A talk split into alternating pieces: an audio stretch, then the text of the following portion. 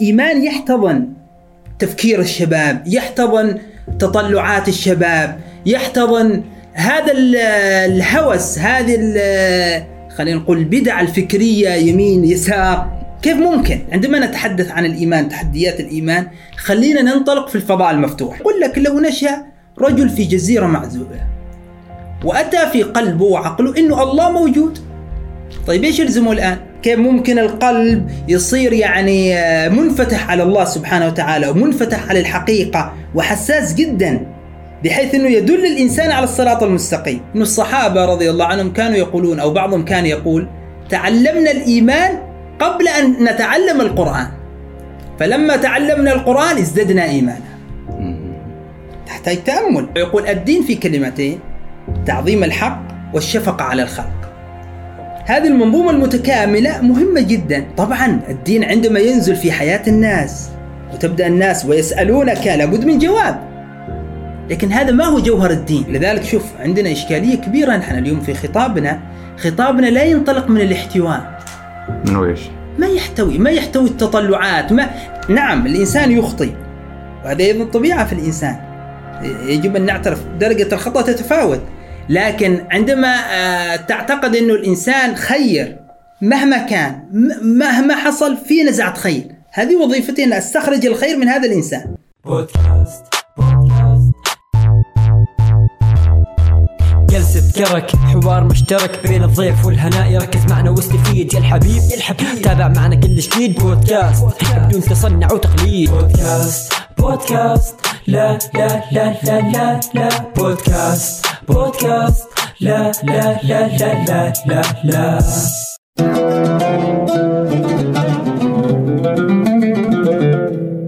السلام عليكم حلقة جديدة من بودكاست جلسة كرك واليوم معنا ضيف جدا مميز جدا استثنائي واللي هو الأستاذ سالم المشهور. أهلا وسهلا. حياك حياك الله. يعطيكم العافية. نورتوا الصراحة الله يحفظكم. الله يخليك الله يخليك. منور بأهلها.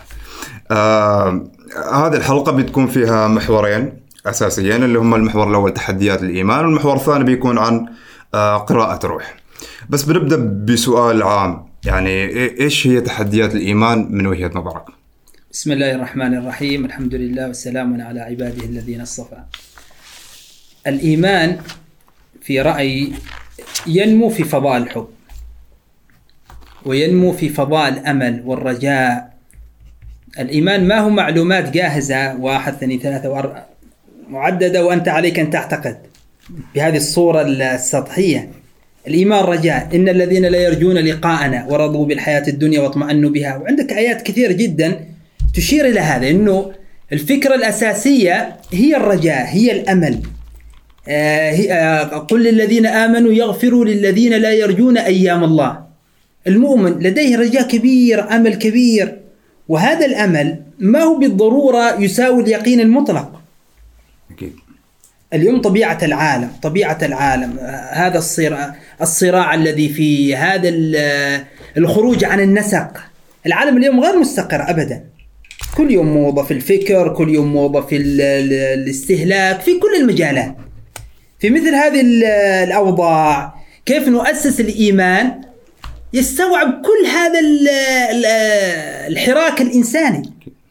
إيمان يحتضن. تفكير الشباب يحتضن تطلعات الشباب يحتضن هذا الهوس هذه خلينا نقول البدع الفكرية يمين يسار كيف ممكن؟ يعني الآن لو نحن انطلقنا في تأسيس الإيمان أنه الإيمان وحراس الإيمان هم أشبه بمن يلاحق الأفكار. يلاحق هذه الفكرة وتلك الفكرة ما يمكن تأسيس إيمان. وما يمكن أنه الإيمان يتوسع ويستقر في قلوب الناس ويصير الأمل معهم. الأمل في الله الأمل في العدالة الإلهية هذه كلها قضايا أساسية. يعني النبي صلى الله عليه وآله وسلم كان يأتيه الرجل ما عنده يقين أبو سفيان في فتح مكة. جاء العباس أتى. صاحبه أبو سفيان قال له تشهد خلاص انتهت القصة. فقال له سيد قال لا إله إلا الله. قال له قل, قل لا إله إلا الله رسول الله. يقول قل لا إله إلا الله. قال لا إله إلا الله. قال قل محمد رسول الله. قال في نفسي منها شيء. بحضرة النبي يعني قال له أبو سفيان قولها خلاص مشي قال محمد رسول الله مباشرة الإسلام أعطي عنوان الإسلام اللي هو إيش؟ أنا في رأيي وهذه موجودة حتى عند علماء الكلام عند المفسرين مفهوم الإيمان لا يساوي مفهوم الإسلام. قالت الأعراب آمنا قل لم تؤمنوا ولكن قولوا أسلمنا ولما يدخل الإيمان في قلوبكم. تأسيس الإسلام يفرق. الإسلام منظومة أكبر. تشريعات قوانين أحكام قضايا. لأنها تتعلق إيش؟ ببنية المجتمع. احتياجات المجتمع. المجتمع المدني يحتاج إلى تشريعات. وصار في أمور ها؟ قضايا صراعات غير ذلك. هذا الإسلام أوسع من. له علاقة بموضوع المجتمع صراعات المجتمع هذه القضايا. الإيمان لا الإيمان ها هنا في حديث النبي صلى الله عليه وآله. الإيمان في القلب. لذلك الأصل أنه ما نسحب الإيمان من الناس. لذلك ظاهرة الإيمان عميقة وقديمة وحاضرة حتى قبل الإسلام. تجد مثلا أحيلك إلى فتح الباري. عندما يأتي حديث ورقة بن نوفل ورقة بن نوفل أول من استقبل ظاهرة الإسلام كما تقول الرواية.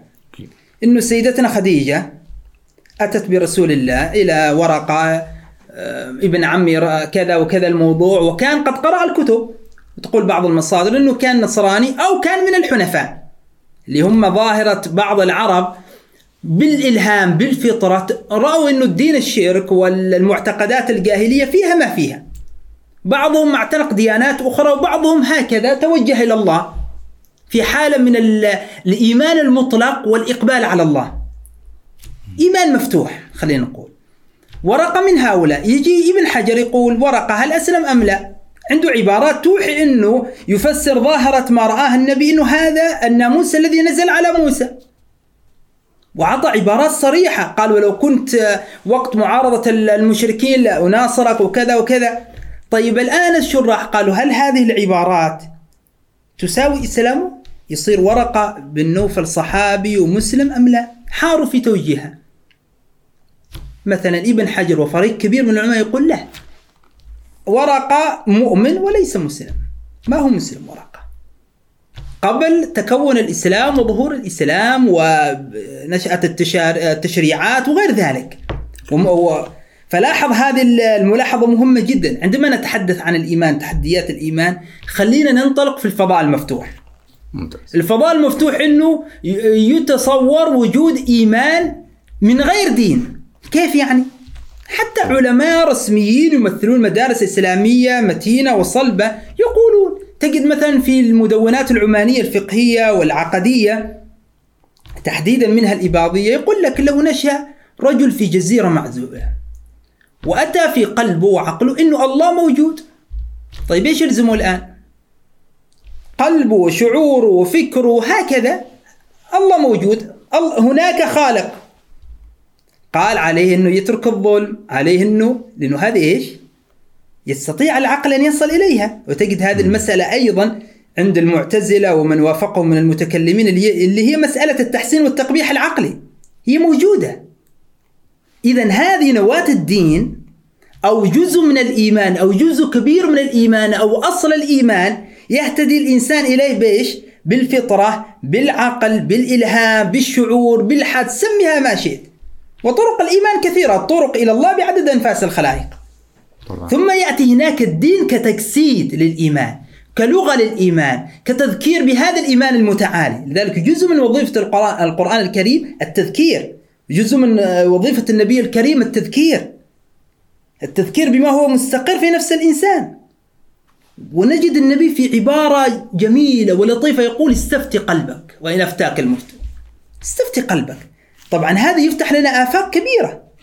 كيف ممكن القلب يصير يعني آه، منفتح على الله سبحانه وتعالى ومنفتح على الحقيقة وحساس جدا بحيث أنه يدل الإنسان على الصراط المستقيم. فالدين لا يعيش صراع لا مع العقل ولا مع القلب ولا مع الشعور.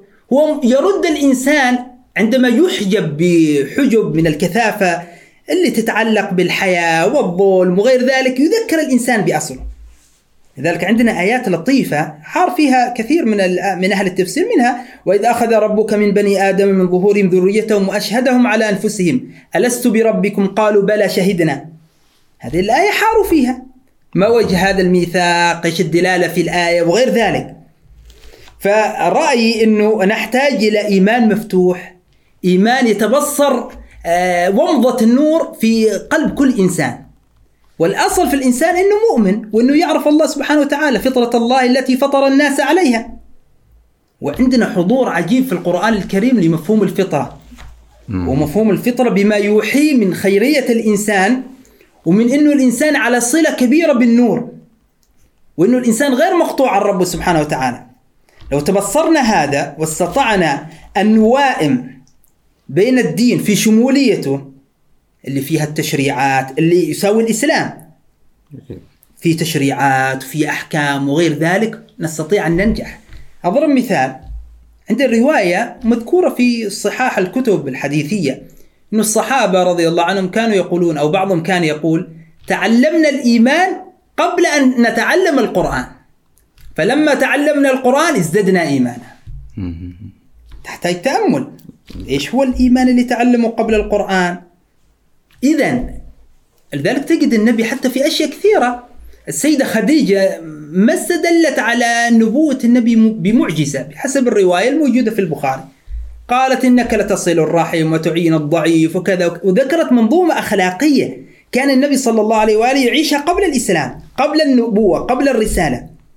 لذلك تجد كثير من ال- العرفاء من المتصوفة يحتفوا بحياة النبي قبل النبوة والرسالة. بل بل من المتكلمين. عندهم اهتمام كبير. لذلك تجد مسألة العصمة قبل النبوة وبعد النبوة. إنه النبي أيضا عاش حياة أخلاقية عالية جدا قبل النبوة. حالة من الإقبال على الله من لذلك عبروا عنها بعصمة. بعضهم يعبر بعصمة كاملة وبعضهم يعبر بعصمة من الكبائر وم- ومن ال من ومما يخل بالمروءة. هذا الوعي مهم جدا. كيف نحن نوائم؟ لذلك تجد حتى عندنا أحاديث من قبيل إنما بعثت لأتمم مكارم الأخلاق. هذا الاحتفاء بمكارم الأخلاق مهم جدا.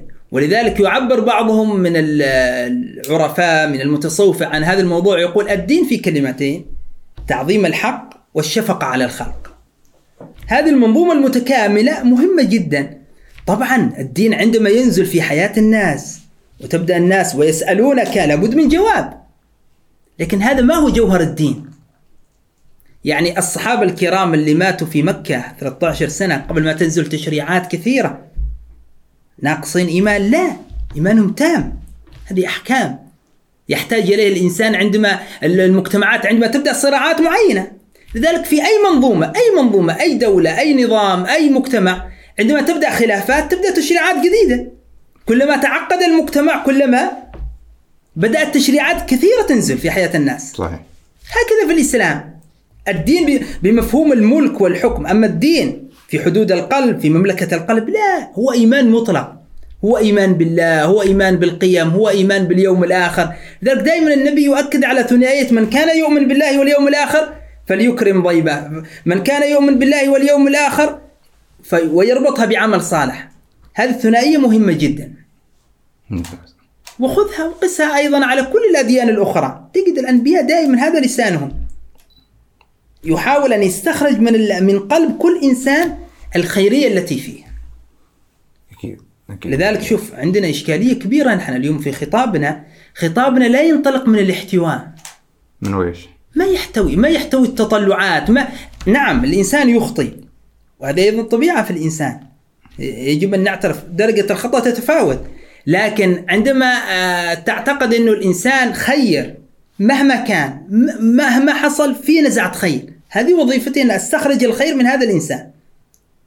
نحن لسنا على مذهب المتنبي عندما يقول والظلم من شيم النفوس لا الإسلام منطق آخر بل كل الأديان منطق آخر الإنسان خير. وظيفة ال- الدين أو وظيفة الإيمان استخراج هذا الخير من الإنسان.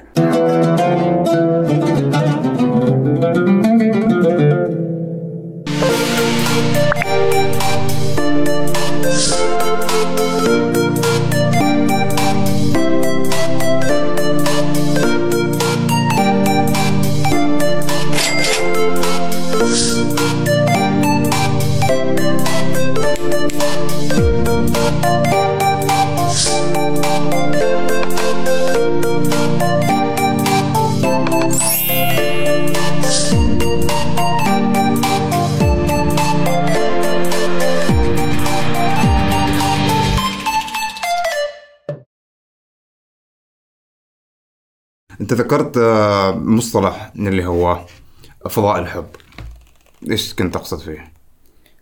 يعني آه، نحن اليوم منظومة ال- الخطاب الديني في كثير من الحالات تنطلق من ثنائية ال- العقاب من ثنائية الجزاء من ثنائية الجنة نار.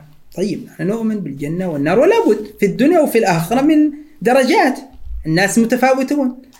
لكن آه، في مقولة جميلة. تجد مثلا الإمام علي يعبر عنها بعبادة الأحرار. في قوم عبدوا الله خوفا من العقاب. قال فتلك عبادة العبيد. وفي قوم عبدوا الله رغبة في الثواب. قال فتلك عبادة التجار. وفي قوم عبدوا الله لأنه أهل لذلك. شكرا له حبا في تلك عبادة الأحرار. إلهي آه، ما عبدتك خوفا من نارك ولا طمعا في جنتك ولكنك أهل أن تعبد. السيدة عائشة تقول للنبي يا رسول الله. يعني خفف صلاة معناته الرواية. قال أفلا أكون عبدا شكورا؟ هذا منطق الشكر منطق الحب منطق لازم نربي جيل على هذا. نربي جيل على هذا. أما نعم لا- لابد من في مرحلة معينة أنه الإنسان يلحظ بعض ال- المستويات من الجزاء أو غير ذلك. على الأقل في مرحلة التطور ال- الإيماني أو التطور الروحي أو تطور التربية. لكن أن يظل عند هذا السلم بداية السلم هذا خطأ كبير. هب أن الصلاة غير واجبة غير ف... ما تصلي لله ما تشكر ربك. عند لذلك تجد المتكلمين كثير من المتكلمين يعبر يقولون شكر المنعم واجب عقلا. شكر المنعم واجب عقلا أصلوا هذا الأصل. ثم كيف نشكر المنعم؟ هذه قضية أخرى. صحيح. قد تتعدد صور شكر المنعم لكن الأصل موجود. فنحن لو انطلقنا من هذه الأصول موائمة بالكامل بين العقل والروح بين الجانب العاطفي والجانب العقلي. لذلك حتى العقلانية الجافة الباردة لا تساعد الإنسان على التطور الروحي. يصبح كل شيء يتعاطى معه بمنطق بارد. أنت حتى في قضايا الحياة الطبيعية عندما تتحدث بمنطق بارد أمام يعني عندك حالة وفاة. طيب هذا مات مسكين شاب وكان مسرع ومات. يا أخي الآن لا تتل المواعظة على هؤلاء المساكين والد وأبوه والله أنتم شباب ضايعين أولادكم لو التزموا ب... هذا منطق بارد. الحياة ما تمشي بمنطق وعقلانية باردة. لابد من مشاعر لابد من حب. نفس الشيء عندك. أنت عند بغض النظر عن عقائدنا أو تصوراتنا العقدية في مفهوم الرحمة والخلاص الأخرى وهي قضية دينية كبيرة جدا بين كل الأديان وتجد حتى بين المذاهب. الخلاص لمن؟ بغض النظر عن كل هذا الجدل الذي هو بيد الله سبحانه وتعالى غدا. أنت الآن واجبك ما تملكه هو الوقفة الإنسانية هو الرحمة هو المواساة التعزية. كل هذا الملف الآخر والقضايا هذه؟ أنت ما مطالب بشيء من هذا هذا بيد الله سبحانه وتعالى. طبعا. هذا مطا... لذلك لابد أن نتربى على هذا. الموقف الإنساني الرحمة المواساة الذوق. أكيد أكيد. هل يعني هل تعتقد أن في ظل هذا العصر المادي نوعا ما هذه الأشياء بدأت تتلاشى أو انها أهملت؟ اللي هي؟ اللي هي الرحمة الذوق التعاطف مع الناس. هل تتوقع أن هي نوعا ما يعني قل قل اهتمام الناس فيها لأن تلاحظ ان الآن نزعة مادية بشكل كبير. آه، هي طبعا ال- الخير موجود لكن تطلع تنقص تزيد أحيانا بحسب. لذلك وظيفتنا التذكير وظيفة كل إنسان كل إنسان يعني آه، يؤمن بالروح يؤمن بأنه المادة لا تكفي لحياة الإنسان وظيفته التذكير. لذلك شوف في العالم كله اليوم هناك عودة للروحانيات. بكل معنى الروحانيات أحيانا حتى إلى درجة اختلاطها بالسحر بالديانات القديمة جدا في الهند بكل الموضه الروحية هذه تجد هوس في الغرب. والطقوس الروحانية. كلها كلها موجودة. ليش؟ لأنه خلاص في كل فلسفات ما بعد الحداثة صارت عندها نوع من الارتداد ونوع من ال- الشك في وعود الحداثة. الحداثة وعدت الناس بأشياء كثيرة. وعدت الناس. شوف من الستينيات وانت رايح. هناك نوع من الارتداد على- الحداثة وعلى هذه الط- الطروحات وعلى الثقة بالعقلانية عقلانية الإنسان. شوف نيتشه قالوا أعلن موت الإله بغض النظر عن معنى عبارته. هذه ما بعد الحداثة والجماعة هؤلاء أعلنوا موت الإنسان. ما في. هذا الوهم الكبير للإنسان اللي كان يعيشه غير حقيقي. الغرور الاعتداد بالذات. وهذا وهذه آه، البذرة اللي هي إنه الإنسان صحيح هو قوي. وكامل في بعض أوجهه لكنه هو عين الضعف. عين الضعف في جوانب كثيرة جدا. هو أضعف ما يكون. هذه ال- النواة وهذه ال- البذرة ممكن تأسيس إيمان كبير عليها. لذلك شوف فكرة الإيمان مفتوح مهمة. أضرب لك مثال. سيدنا رسول الله يقول آه، أكثر من ذكر هذه من اللذات اللي هو الموت. الموت كحقيقة ممكن أن نؤسس عليه إيمان بعدد أن- أنفاس الخلائق. من الذي ينكر الموت كحقيقة؟ من الذي لا يؤمن بالموت؟ لا أحد. لكن الموت طبعا الموت ممكن أن يكون آه، ميزان لضبط حياة الإنسان. يا أخي إذا أنت ميت وأنا ميت وفلان ميت لماذا نظلم بعضنا البعض؟ الحياة ما تستحق إنه نخرج ونحن متزاعلين منها. نستمتع بحياتنا بهدوء نتذ... نقف بوقار أمام باب الموت. باب الموت ما ندري نحن كلنا ما ندري. أنا عندي عقيدة وفلان عنده عقيدة والرابع والخامس وأنت عندك ظنون وعندك شكوك وفلان عنده آمال جميلة وفلان مسلم بالأمر هكذا. في كل الحالات يستحق الموت منا أن نقف أمامه بخشوع بوقار بأدب وان نتطلع على السماء. هذا التطلع هو الإيمان. كيف أعبر عن هذا التطلع؟ كيف أستكمل مسير الإيمان؟ كيف أستكمل بناء الإيمان؟ هنا تتفاوت الناس في الدرجات. هناك من يستكمل إيمانه ويحاول أن يضع مفهوم للإيمان في رؤية شاملة للكون. وهناك من يكتفي بهذا ال- الأدب والوقار وهذا الخشوع أمام الموت ويصلح حياته بالقدر الذي يفهم.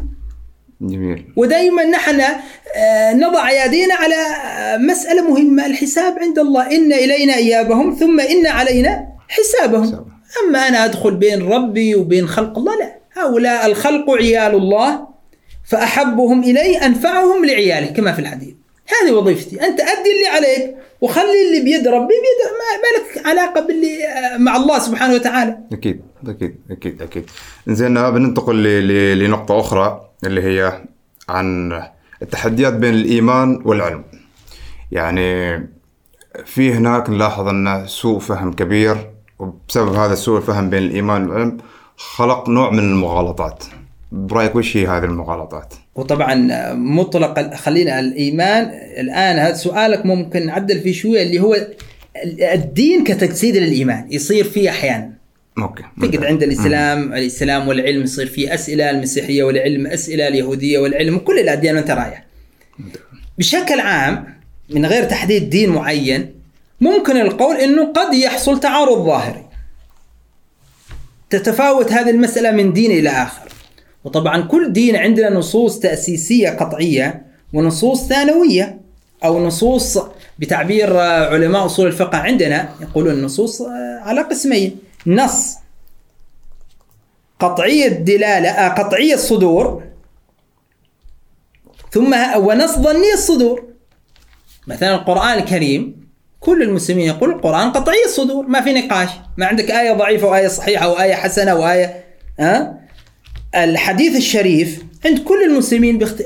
يختلفوا في تفاصيل. الحديث الشريف جملته ظني الصدور.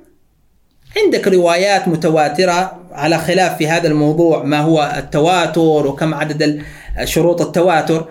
الأحاديث المتواترة محسوبة بالأصابع. إذا هي ظنية الصدور. ثم نأتي إلى الدلالة. عندك الآن الدلالة. عندك ق- قطعي في الدلالة وظني في الدلالة.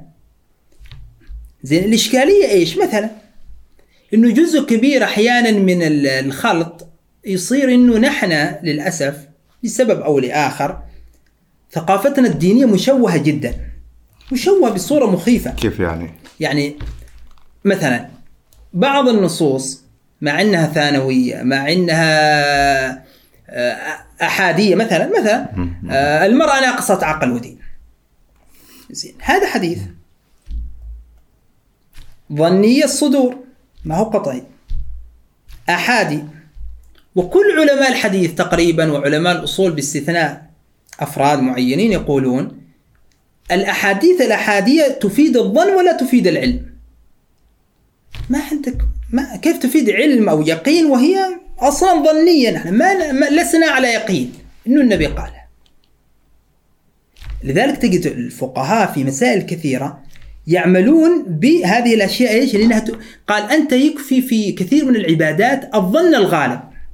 قال ما مشكلة أنت في قضايا من الصلاة والعبادة التفارية الظن الغالب ينفع. لكن هذا تأصيل، لكن أنت الآن تنقم على الدين على أمر هو أصلا ما أريد أقول مشكوك فيه لكن حطه بين قوسين. ثم دلالته فيها نقاش كبير. طبعا ويجي عندك أيضا نقاش آخر مسألة الرفع والوقف هل هذا الكلام هذه العبارة التي أمامنا هي من كلام النبي أم من كلام الصحابة؟ وهذه مسألة في علم الحديث غاية في الأهمية. وأنا تتبعت في موارد كثيرة ووجدت كثير من العلماء القدام منتبهين لهذه النقطة. إشكالية الوقف والرفع. كثير من الآثار والأحاديث أحيانا هي موقوفة. والوقف هو إيش؟ أنه من كلام صحابي أو تابعي. ثم يأتي الرواة فيما بعد ويرفعوها إلى النبي. جهلا خطأ غير ذلك سهو يحصل. أنت عندك كل الملابسات هذه تحتم عليك أنك تتوقف اللي يحصل إيش جزء من إشكالية ما هي مع العلم أنه نحن نرجع للنقطة اللي أشرت إليه خطابنا الديني أو جزء من خطابنا المنبري خلينا نقول لا ينطلق من فكرة الاحتواء ما يحتوي ما يحتضن أسئلة الشباب ما يرحب من أي فكرة ينطلق؟ كيف؟ إذا من أي فكرة ينطلق؟ وهو يلقي فقط ما ما عنده لغة حوار هو يلقي مواعظ وتعرف هذا النبرة المحفوظة يرفع صوتك ويلا والناس تسمع تتلقى. ما في لغة السؤال.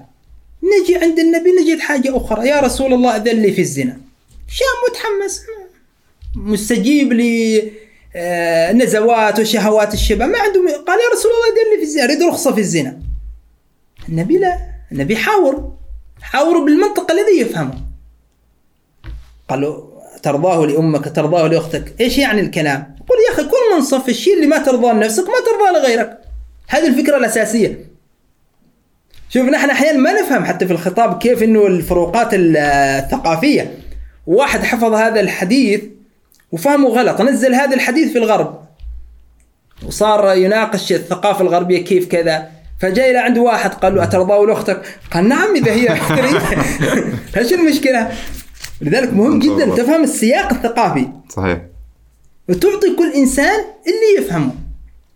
كل إنسان فيه بذرة من الخير. حرك هذه البذرة كل إنسان له مفتاح معين. خذ مفتاح صحيح. عشان تفتح قلبه وتفتح عقله. نحن نحفظ أمور جامدة وننزلها في غير سياقها هذا اللي يحصل. وأهم حاجة أنا في نظري إنه بنية الدين قائمة على الحوار. الحوار مهم جدا. تبدأ من سورة البقرة تجد المولى سبحانه وتعالى حوار الله مع إبليس. حوار كامل. حوار الله مع الملائكة. حوار الله مع آدم. وانت رايح. تجد إبراهيم عليه السلام ربي أرني كيف تحيي الموتى. قال أولم تؤمن؟ قال بلى ولكن ليطمئن قلبي. إبراهيم عليه السلام هذا أبو الأنبياء الرجل العظيم. عنده هذه الروح روح التساؤل. ليطمئن قلبي. هذا إبراهيم عليه السلام. طيب الشباب أيضا مساكين. يريدوا تطمئن قلوبهم يريدوا ها؟ لذلك في مقولة جميلة عن الإمام جعفر الصادق هذا الرجل العظيم الرجل إيش يقول؟ يقول لو أن العباد إذا جهلوا وقفوا ولم يجحدوا ولم يكفروا. أنت حاجة ما فهم في مشكلة. اعمل باللي تفهمه. خليها. الله يحكم فيها وامشي. الحياة تمشي تستوعب هذا كله. طبعا. إحنا أمامنا مليون حاجة عندنا هذا كورونا كلنا حرنا فيه. سوي اللي تقدر عليه من احتياطات وكذا بالعقل والمنطق وامشي. ما عندنا جواب كافي. مليون حاجة ما فاهمينها في الحياة. صحيح. لذلك مهم جدا شوية التواضع الإنسان يتواضع. ولكن لا يكف عن السؤال. ثنائية مهمة. آه، جزء أحيانا من البعض يقدم نوع من الورع أنا أسميه ورع بارد. ورع بارد كيف؟ هو الورع يتجلى عنده منه وقف الأسئلة عندك. ما تسأل. من هو هذا الغربي اللي أسلم والف كتاب حتى الملائكة تسأل؟ واحد مشهور يعني كان أظنه تخصصه رياضيات أو شيء. هكذا عنوانه. وقادته هذه السورة ال- الآية والمشهد اللي آه، وإذ قال ربك للملائكة إني جاعل في الأرض خليفة. قالوا أتجعل فيها من يفسد فيها ويسفك الدماء ونحن نسبح بحمدك ونقدس لك؟ قادوا هذا الأمر إلى أنه يسلم. قال إيش هذا المشهد؟ الصورة. حتى الملائكة تسأل. خلوا الناس تسأل. خلوا الناس تسأل. خليه يفرغ اللي عنده. لعل الأمر لا يعد أن يكون شيء من الهوس الشباب. وتعرف الشاب دائما حماسي ويحب يسأل ويخوض مغامرات بكرة يغير موضوع. ما عنده شيء. فلذلك الإيمان أعمق، الإيمان هو هذا الأمل، الإيمان هو هذا الثقة في الله، الإيمان هذا هو حب الخير، هذا الإيمان، هذا أصل الإيمان، ونحن نحرك وهذا وظيفتنا. صحيح صحيح صحيح. يعني أذكر في مرة من المرات كان أحد الأشخاص يتكلم انه يمكن احد محروق عندما كان كان يخبرنا اللي هو في أحد نوع نوع من المدارس الدينية أو كان الملتقيات الصيفية إنك أنت تروح تجلس فقط ما تسأل عن شيء ابدا ولما تريد تسأل حجتهم تقول لا لازم أنت يكون عندك مثلا إيمان أو, أو قاعدة قوية هل أنت تتفق مع هذا الشيء؟ يعني هم يقول لك لازم تكون معك قاعدة قوية، متى تعرف أصلا أنك أنت عندك قاعدة قوية؟ يعني هل بعد ما مثلا توصل 30 40 بعدين تبدأ تسأل؟ يعني إيش رأيك في هذا المنطق؟ والله أنا أختلف كليا. طبعا هذه أيضا لغة العصر اليوم لازم نفهم العالم، اليوم ما نستطيع أن نسيطر على الناس. هذه نصيحة لوجه الله اقدمها مو بس للأخواننا المتدينين، قدمها للحكومات. اللي يسمعني أي مسؤول في هذه البلد؟ آه، قدم أي مسؤول عن مسجد عن منبر؟ اليوم العالم مفتوح. أنت مش وحدك اللي بتصنع آراء الناس وت... اليوم العالم مفتوح. هذا الفضاء المفتوح وين نروح منه. أنا كيف أتعامل؟ أنا عندي ثلاثة أولاد. كيف أتعامل معهم؟ هذه اللاءات الطويلة الرقابة أنا ما أقدر أراقبها. أنا عندي أمور أركز عليها. الخير ونفع الناس وحب الله وهالأمور. القريبة من عقولهم ومآخذهم وتفكيرهم. وإن استطعت أن أقدم لهم أسوة حسنة على الأقل أنا أكون خوش آدمي إنسان محترم. قدر الإمكان. مع بيان إنه بالق... أنا إنسان. إنسان في النهاية أخطي. وعندك من من الدين اسوات النبي الصحابة أهل البيت العلماء ناس في واجد محترمة جدا وجميلة جدا. أقدم لهم هذه الأسوة وانه يفهموا الحياة وطبيعتها. أما اللاءات بالعكس. الناس عندها قال دع عنك لومي فإن اللوم يغراه. اظن أبو نواس ولا من؟ كل ما أنت نهيت أحيانا الإنسان بالعكس يرتد إلى يبحث. خفف شوية هذا. هذا اللاهوت الدفاعي الخوف. هذا التفكير بمنطق الرقيب بمنطق من يتتبع هذا خطأ. هذا خ... اليوم طبيعة العالم مف... العالم مفتوح. كيف أفهم هذه الحقيقة؟ متى نتصالح مع هذه الحقيقة؟ لازم نتصالح معها. هذا الخوف مخيف. يجعل الناس ترتدي إلى أفكار متطرفة. أنت خلي الناس تطرح أمور على الطاولة. افهم إيش اللي يدور في مجتمعك. وحاول تتصالح مع الأمور وحاولها كما قال النبي صلى الله عليه وآله سددوا وقاربوا. حاولها ت- تضبط الأمور بالقدر المستطاع. وفي النهاية لست عليهم بمسيطر. الأمور. بيد ربك سبحانه وتعالى والهداية من الله. بالضبط بالضبط بالضبط. إنزين آه بننتقل لسؤال آخر. يمكن العلاقة بهذه النقطة اللي هو انه آه خصوصا في هذا الفضاء المفتوح يعني نقول مثلا قبل 20 أو 30 سنة الناس ما كانت مثلا تعرف ان مثلا في ديانات أخرى بالقدر اللي تعرف في ديانات اليوم مثلا أو حتى مثلا مدارس فكرية أو مثلا روحانية. فهذا الشيء ممكن إنه يسبب آه نوع من ما أريد أقول الشك كثر ما إنه هو البحث السؤال. إن آه، في أسئلة وجودية كثيرة خصوصا في هذا في هذا العصر. فكيف ممكن لل- للشخص أو المتلقي إنه يتجنب يوصل لمرحلة آه، فقد الإيمان. انه مثلا يسأل أسئلة وجودية لكن في نفس الوقت ممكن ما يحصل لها إجابة شافية وكافيه ولو لو نحن انطلقنا إنه الإيمان فضاء مفتوح والإيمان آه، ما لا يساوي اليقين بالضرورة. الإيمان لا يساوي اليقين اليقين درجة توصل لها فيما بعد. واعبد ربك حتى يأتيك اليقين. هذا الع- العبادات والأعمال الصالحة والسير الروحي في النهاية توصل إلى يقين.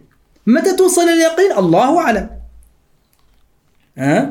مرة جو إلى واحد من العلماء المتنورين قال واحد شيوعي شيوعي لا يؤمن بإله قال آه، لبناني هو. قال له آه، مع بلهجتهم يعني آه، طبعا ما ضبطها بجيبها ب...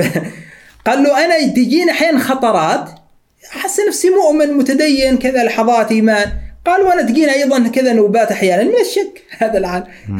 تحصل. صحيح. الإنسان يعني في النهاية قدراته لكن مسألة إني أنا أجعل السؤال يساوي الكفر الشك العابر يساوي لا.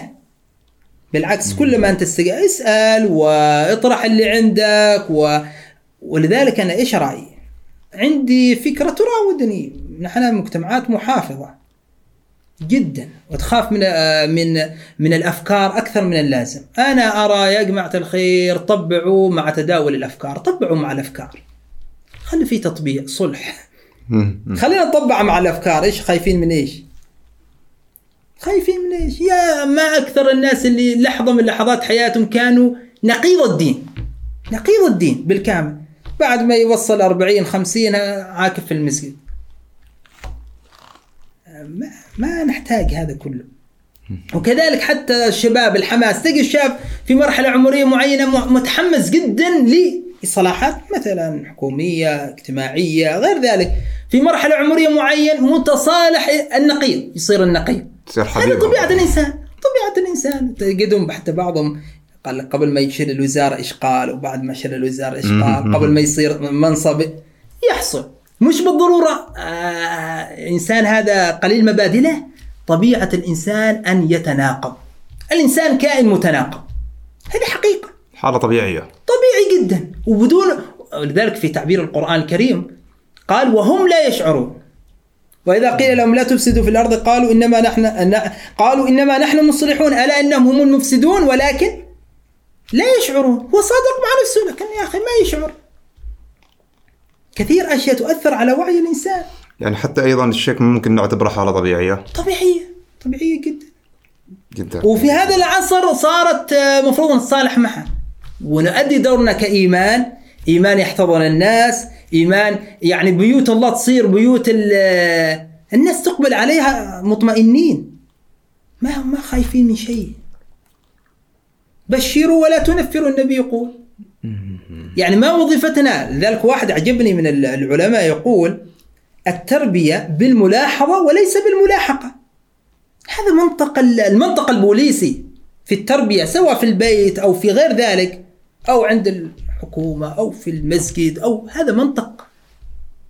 خلينا نقول بائس. جدا جدا جدا جدا. المنطق البوليسي ما ينفع. خلي هذا منطق الحوار.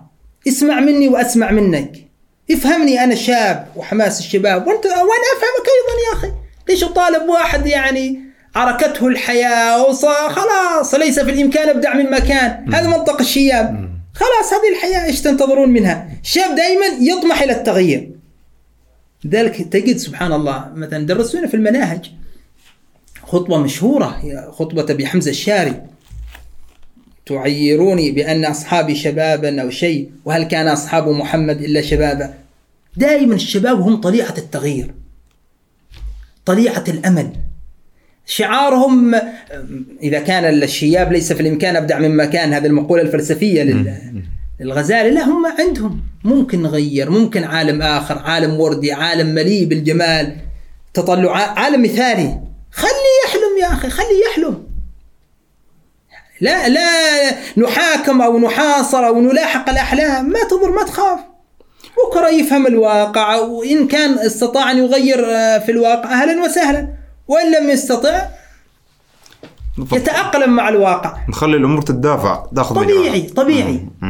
نتصالح مع هذه الحقيقة ولا يزالون مختلفين إلا من رحم ربك ولذلك خلقهم هذا من قدر الله الاختلاف أكيد أكيد أكيد أكيد زين آه، بنركز الآن على ال... أنت ذكرت كذا نقطة لها علاقة بالخطاب المنبري أو الخطاب الديني. آه، هل هل تعتقد أن الأسلوب الخطابي في ال في ال في, ال في التيار الديني وحتى في المنابر عاجز عن تطوير آه، أسلوبه بحيث إنه يتواكب مع شباب العصر أو تفكير العصر؟ والله ما نقدر آه، هو بدرجة كبيرة جدا. حتى نحن خطام منبري ثقيلة كبير أو خطام مسجدي أو مؤسسات دينية كبيرة. نحن عندنا مساجد سواء من بناء بناء أهلي أو بناء حكومي. وتجينا خطم مكتوبة من ال- الأوقاف من الحكومة والناس تقرأها. هذا العمل هذا هو القانون عندنا. يبقى نشاط غير نشاط الجمعة. نحن نملك الجمعة كمسلمين كمنبر. ممكن أن يستجيب ويتفاعل مع حياة الناس. أنا ما أستطيع أقيم كل خطبة. الخطب متفاوتة في كفاءتها بحسب من يكتبها.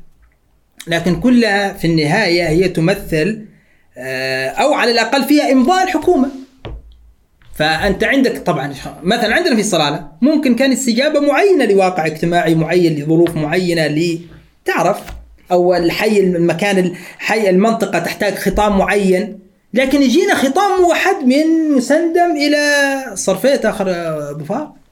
كذا لا؟ على الحدود مع اليمن. هذا خطاب واحد يجينا طبعا هذه ال- الصيغة أو طريقة تدبير الأمر ال- الديني والاختلاف الديني والتنوع الديني الحكومة اجتهدت وارتأت إنه هذا الاصلح. لكن هذا في المقابل صحيح إنه حفظ نوع من التوازن وطبعا آه، ممكن يجيك واحد متطرف يلقي خطابات نارية. ممكن. فالحكومة اتقاء لهذا ارتأت إنه لا يا عمي أنا أعطيك خطبة جاهزة مكتوبة وقراها. خليك تحسن القراءة أهم شيء تقرأ صح.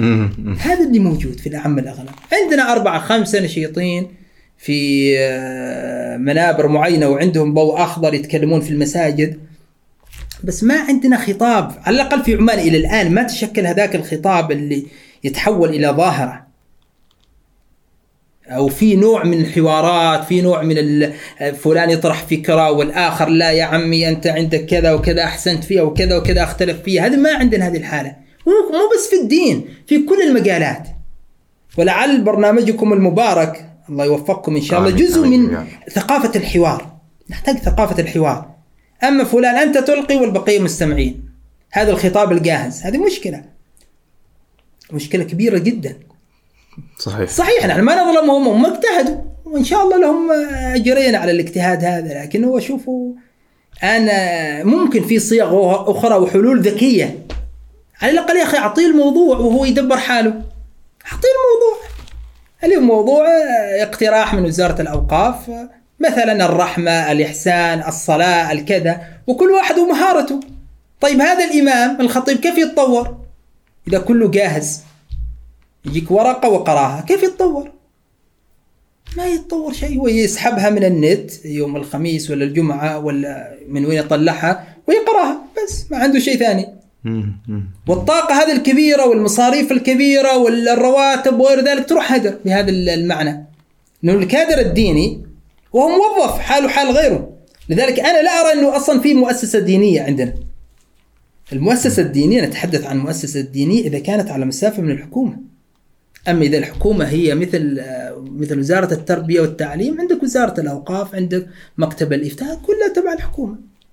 وكل الحكومة تصرف الرواتب وتوجه وترفض وتقبل والقائمين على الأمر يجتهدوا مثل أي م- آه، مسألة مثل وزارة الرياضة وغيرها. صحيح. فمؤسسة دينية عند لذلك هذه تجدها أيام قيام الدولة القطرية الحديثة في العالم العربي. مثلا عندك نجي إلى مؤسسة كبيرة جدا كالأزهر الشريف.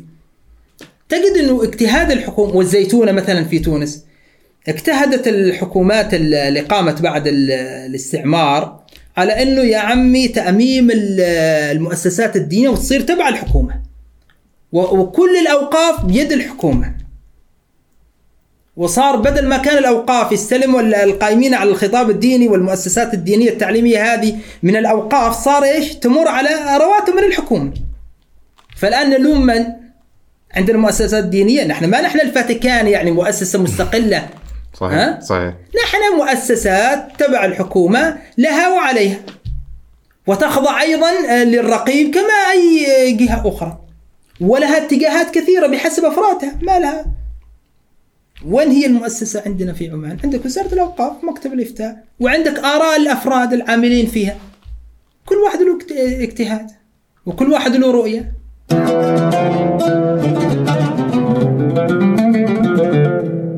نرجع بعد فاصل قصير. آه، في سؤال له علاقة بال- بالمحاور السابقة اللي هو أن المجتمع الناشئ آه، نفس ما ذكرنا في بداية الحلقة عنده أسئلة وجودية كثيرة.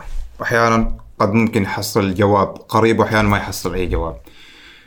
بس ال- ال- الواجب الآن هنا أن أنت نفس ما ذكرت أنه ما في مؤسسة دينية. صحيح. لكن في على الأقل مراجع أو مصادر ممكن للشخص إنه يرجع لها يس- يستفتي فيها أو إنه يسأل فيها.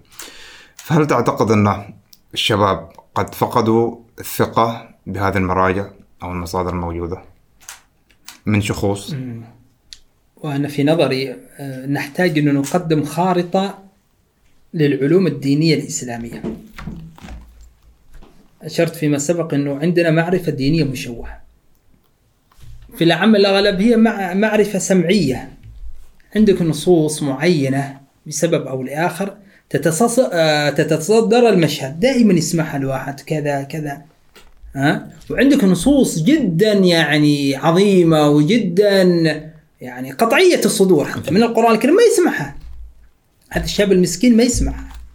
الآن خارطة العلوم الدينية ما هي؟ العلوم الدينية الإسلامية. عندك علم الكلام وهو علم عقلي بحت. وعندك الفلسفة الإسلامية أيضا علم عقلي بحت. ابن سينا الفارابي وانت رايح فلاسفة الإسلام. وعندك علم أصول الفقه علم عقلي بحت. ويعطيك نزعة وبعد نظر وفهم عميق.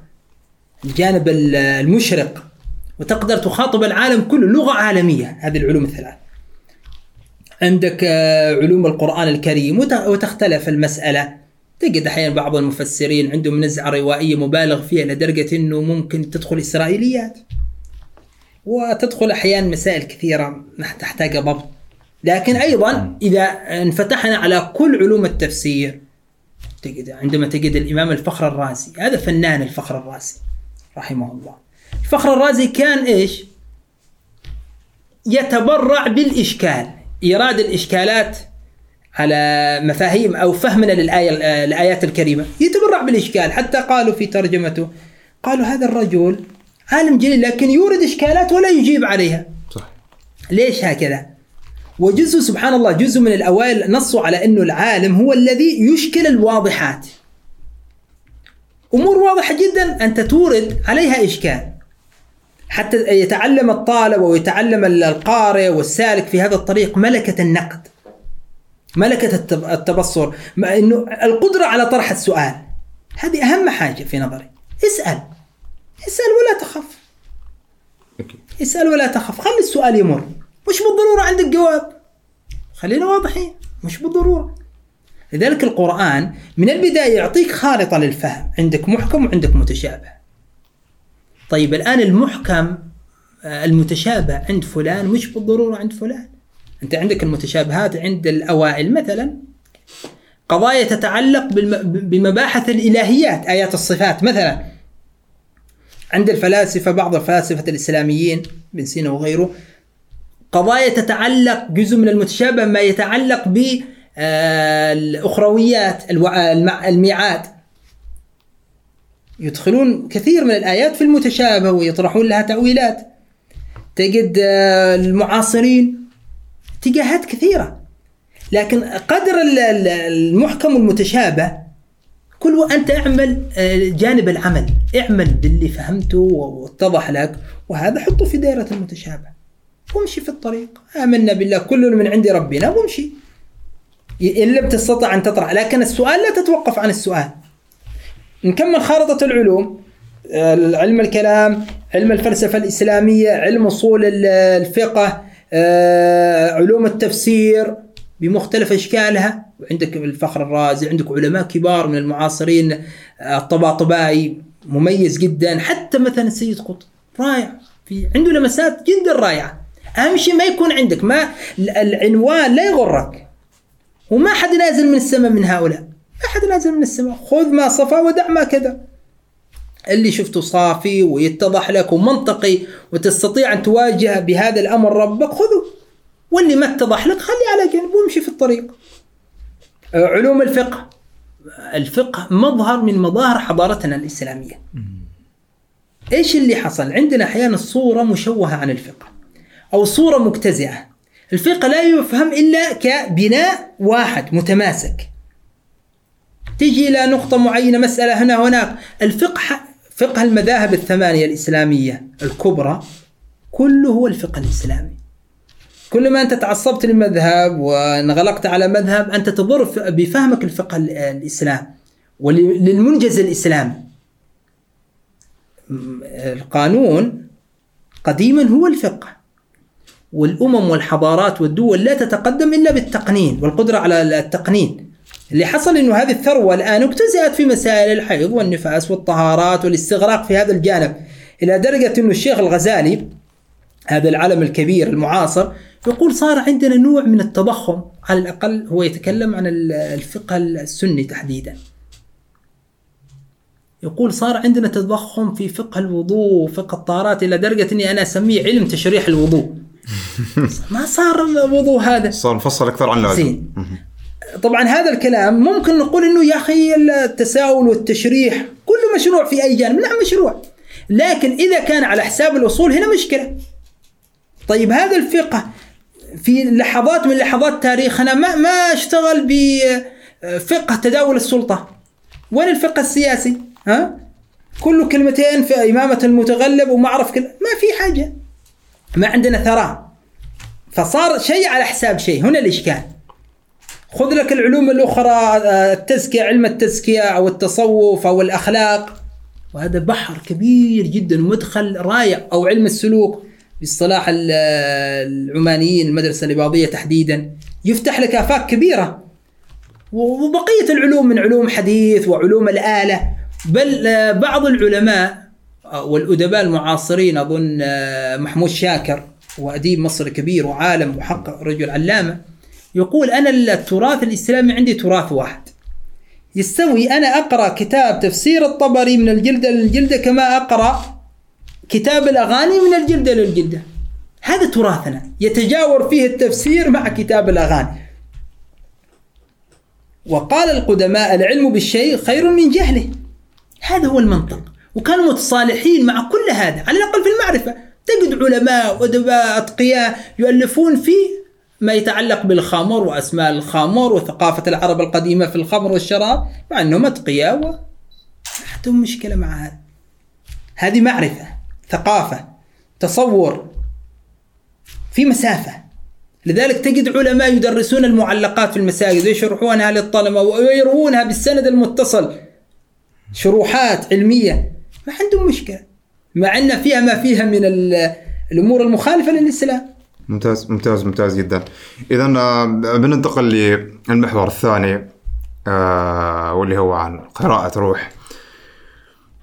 بنبدأ بسؤال عام اللي هو عن الصوفية أو التصوف. إيش المقصود فيها؟ وفي نفس الوقت الشق الثاني من السؤال إيش المغالطات المنتشرة عنها؟ شوف في كل دين عندنا جانب روحاني أو أخلاقي. أو نوع من التجربة العميقة التي تبتغي الوصول إلى الأعماق. في كل دين سواء في الإسلام في المسيحية من قبل في اليهودية في الأديان الهندية الشرقية. اتجاهات ونزعات روحية كثيرة وكلها قد يطلق عليه في بعض الاصطلاحات تصوف. وعندنا التصوف بال... وأيضا حتى عند الفلاسفة. فالإشراقيين كلهم أصحاب نزعات مثالية وروحية وصوفية بشكل أو بآخر. التصوف عندنا في الاصطلاح الإسلامي هو ما يتعلق بفقه القلب والتزكية و- وأيضا نوع من التصور الباطني للدين واللي يبتغي البحث في أسرار العبادات. مثلا تجد الإمام الغزالي في مشروع وأنا أسميه مشروع كبير. الإمام الغزالي فقيه وكان مقرب من السلطة جدا ومتكلم متكلم أشعري وأصولي من الدرجة الأولى كتب المستصفى وفقيه شافعي متضلع مبحر بحر في الفقه الشافعي. أخريات حياته قرر أن يكون صوفي. وخرج من المدرسة النظامية وتصوف وفي عزلة في بيت المقدس وسياحة في الأرض يقال 12 سنة. خرج نتاج هذا المشروع كتاب موسوعة إحياء علوم الدين. تقرا كتاب إحياء إحياء حتى العنوان عنوان آه، ما شاء الله يعني عنوان عبقري. تقرأ الكتاب من الجلدة للجلدة. مبحث الجهاد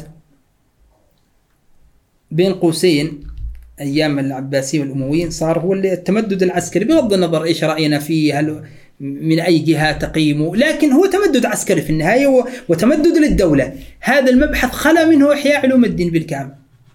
وصار الجهاد إيش؟ انشغال على الذات.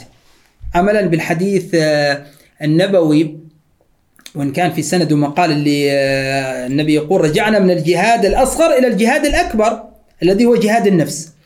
هذا المشروع الكبير هو هو يمثل جوهر التصوف. لذلك تجد الصوفية يقولون التصوف خلق. فمن زاد عليك في الأخلاق زاد عليك في التصوف. ونجد العبارة آه، يعيد صياغتها ابن القيم أحد أركان المدرسة السلفية. وتلميذ ابن تيمية المباء وأخص تلاميذ ابن تيمية. يقول الدين خلق. فمن زاد عليك في الخلق زاد عليك في الدين. وهذا كلام أروع ما يكون. الدين خلق. كيف نتصور علاقتنا مع الله سبحانه وتعالى؟ كيف نتصور علاقتنا؟ طيب هذه الصلاة التي نصليها هذا الصوم هذا. تجد الإمام الغزالي يبحث أسرار الصلاة. أسرار الصوم أسرار الزكاة أسرار ال- الحج. يحاول يغوص الحكم الباطنية. إيش الدقائق؟ كيف نفهم الموضوع؟ كيف نعطي للصلاة روح؟ نعطي للصلاة نكهة معينة. هذه الصلاة اللي نصليها بكل برود بكل أشبه بآلات.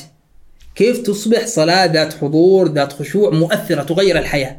وشوف بعدين الحكمة. عندنا حديث يا أخي تفتح لك الدنيا وما فيها من الحكمة. سيدنا رسول الله صلى الله عليه وآله يقول الحكمة ضالة المؤمن أينما وجدها فهو أولى بها. مرة أقرأ لل بابا فرانسيس. وهو أحد أمثلة رجل الدين رجال الدين اللي محتضنين الحياة وفاهم الدنيا كيف روح العصر. يقدم لغة لطيفة رشيقة أنيقة مع أنه ما عنده بعد فلسفة للعلم. عكس الباب القديم ال- الألماني اللي استقال هذا فيلسوف. فيلسوف ألماني من طراز ثقيل جدا معروف الألمان بالفلسفة. فيقول نحن نتعلم الصلاة كما نتعلم الحديث أي نشاط آخر. فلاحظ فهمه كيف للصلاة. إنه أنت جالس تتعلم كيف تصلي كيف تترقى في الصلاة كيف تتذوق الصلاة. اذا الصلاة مشروع يستمر مع الإنسان. يستمر أنت تبدأ مثلا سن التكليف كما نحن نقول. وأنت تبدأ تصلي. طيب هذه الصلاة في النهاية وين ثمرتها؟ طيب ما تجلس لحظة مع نفسك تأخذ بريك على قولهم تجلس شوية وتأخذ نفس وتفهم الموضوع. هذه ال- ال- القائمة من ال- الفرائض باختلاف المذاهب والأركان الصلاة وغيرها باختلاف المذاهب. طيب بعدين إيش وراها؟ اقلب الصفحة وشوف إيش وراها. هذا هو التصوف سوف يعطيك البعد الآخر للدين. البعد الداخلي للدين. المدارس الصوفية أو الاتجاهات الصوفية كثيرة جدا في الإسلام. خلينا نبدأ مثلا مدرسة الجنيد. مدرسة بغداد. مدرسة شهيرة جدا لذلك يعبرون عن الجنيد يقولون سيد الطائفة أستاذ المتصوفة. هذا التصوف الإسلامي بشكل أو بآخر أيضا تفاعل مع ثقافات أخرى. هل هذا يغض من قيمته؟ ما أعتقد. لأنه في النهاية الإنسان يعيش حوار مع الداخل مع الخارج. اليوم نحن نتفاعل مع الثقافات العصرية والفلسفات القوية بشكل أو أو آخر ونحاول نوائم حتى من حيث لا نشعر. فعندك ال- الصوفية كثير منهم تأثر باتجاهات معينة في المسيحية في البوذية في ال- الديانات حتى ربما اليهودية. لذلك تجد المستشرقين يحاولون. مصادر التصوف التصوف جاي من وين؟ ويحاولون يقربون ويأخذون نموذج ثم يسقطوه على التصوف. وفي نظري كل هذه القراءات اجتزائية وفيها شيء من التشويه. ما يمكن وضع المتصوفة كلهم في سلة واحدة ونحكم عليهم أو لهم. التصوف تفاعل مع ثقافات. مثلا تجي ذنون المصري. من النوبة ويبدو أنه عاش أيضا ثقافة مسيحية قديمة مختلفة مختلطة بشيء من الإشراق ال- اليوناني الفلسفات الإشراقية. تجد خلطة هكذا. وتصوف أو أسلم أو والد وأسلم عنده بقايا هو يصطحب ثقافة قديمة ثم يعمل نوع من المزاوجة بين ال- الدين الجديد وقبلياته اللي عنده الرواسب اللي معه ويبدأ يحاور ال- النص المقدس. والحوار أيضا هذا بعد اللي هو الحوار العقلي. عندك بعد آخر اللي هو ال- الجانب السلوكي السير. فعندك في التصوف تصوف نظري. ويختلف المتصوف في اتجاهات كثيرة. تجد الحكيم الترمذي عنده نزعه تجد القشيري في الرسالة يحاول أن يضع كتاب يمثل أصول التصوف. إذا كان الإمام الشافعي كتب الرسالة أول مصنف في أصول الفقه رسالة القشيري هي رسالة وضعت لأصول التصوف. وخذ عليها مثلا تجي عندك أبو طالب المكي في قوت القلوب تجد عندك الطوسي في اللمع والغزالي في مشروعه حتى من انتقدوا الغزالي. كثير انتقدوا الغزالي وبعض الانتقادات يعني وجيهة. ما كلها تنطلق من فراغ. هؤلاء كل من انتقدوا انتقدوا الغزالي تأثروا بالغزالي تجد يأتي ابن الجوزي ويختصر آه، إحياء علوم الدين. يأتي ابن قدامة الحنبلي ويختصر مختصر ابن قدامة. يأتي الجيطالي في المغرب العربي من الإباضية ويعمل قناطر الخيرات. اللي هو اختصار للغزالي مع بعض ال- ال- الموروث ال- اللي عند الإباضية المغرب. من الصالحين هناك. إذا يأتي آه، الشيخ ال- الشيخ الفيض الكاشاني من الإمامية ويكتب ال- المحجة البيضاء في اختصار الإحياء وهو إمامي. فلاحظ أنه التصوف أو الروحانيات أو مجال الأخلاق أو أسرار العبادات أو هذا الفضاء الروحي صار نقطة تواصل مع الجميع. حتى من عنده تحفظات على جانب في النهاية تقبل هذا الموضوع وصار مشروع الإحياء هو مشروع نهضة للأمة.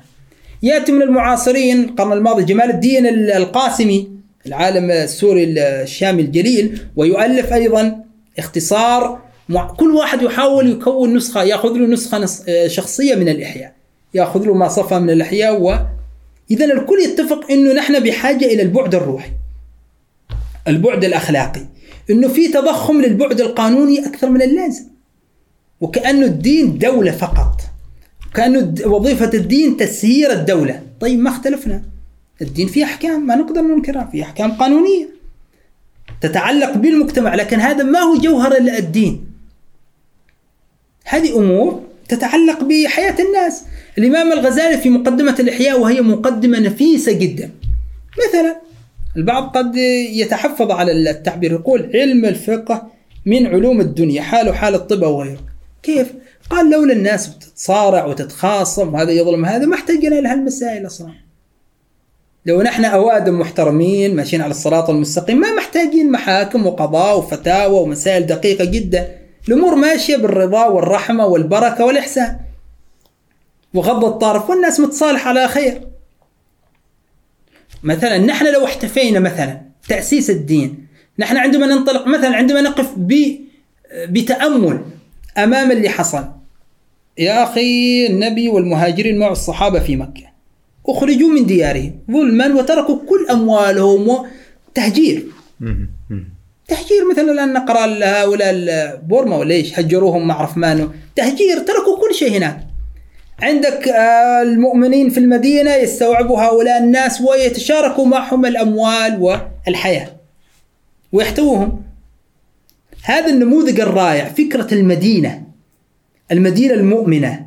إذا كان الفلاسفة القدامى تحدثوا عن آه، المدينة الفاضلة هذه المدينة النبوية. بهذا المشهد في درجة عالية جدا من تجسيد طموحات الإنسان القديم الفيلسوف القديم الإنسان الأخلاقي. هذا التصوف الإيثار الرحمة التآخي. لذلك الإمام الغزالي كمل هذا المشروع كامل. نعم تجد ابن عربي فيلسوف. التصوف النظري شيء أو العرفان النظري شيء والتصوف العملي شيء. قد لذلك التصوف النظري دول مستشرقين كبار علماء مثل الفلسفة هذه. ابن عربي عنده فلسفة وضعها مثلا في فصوص الحكم. وحدة الوجود وغير ذلك وآراء واجتهادات وتصورات. نتفق نختلف هذا شيء طبيعي مثل أي فلسفة. عندك جانب آخر أخلاقي من الدرجة الأولى. تأملي من الدرجة الأولى أفق يعني آه، يستوعب الآخر يحاور الآخر لا يؤمن بالإقصاء هذا الذي نحتاجه اليوم. يعني نحن عند مدخل الدين عندما ندخل إلى الدين أنا أريد أن أفهم الدين. أبدأ بإيش؟ أبدأ بآيات تناقش الميراث.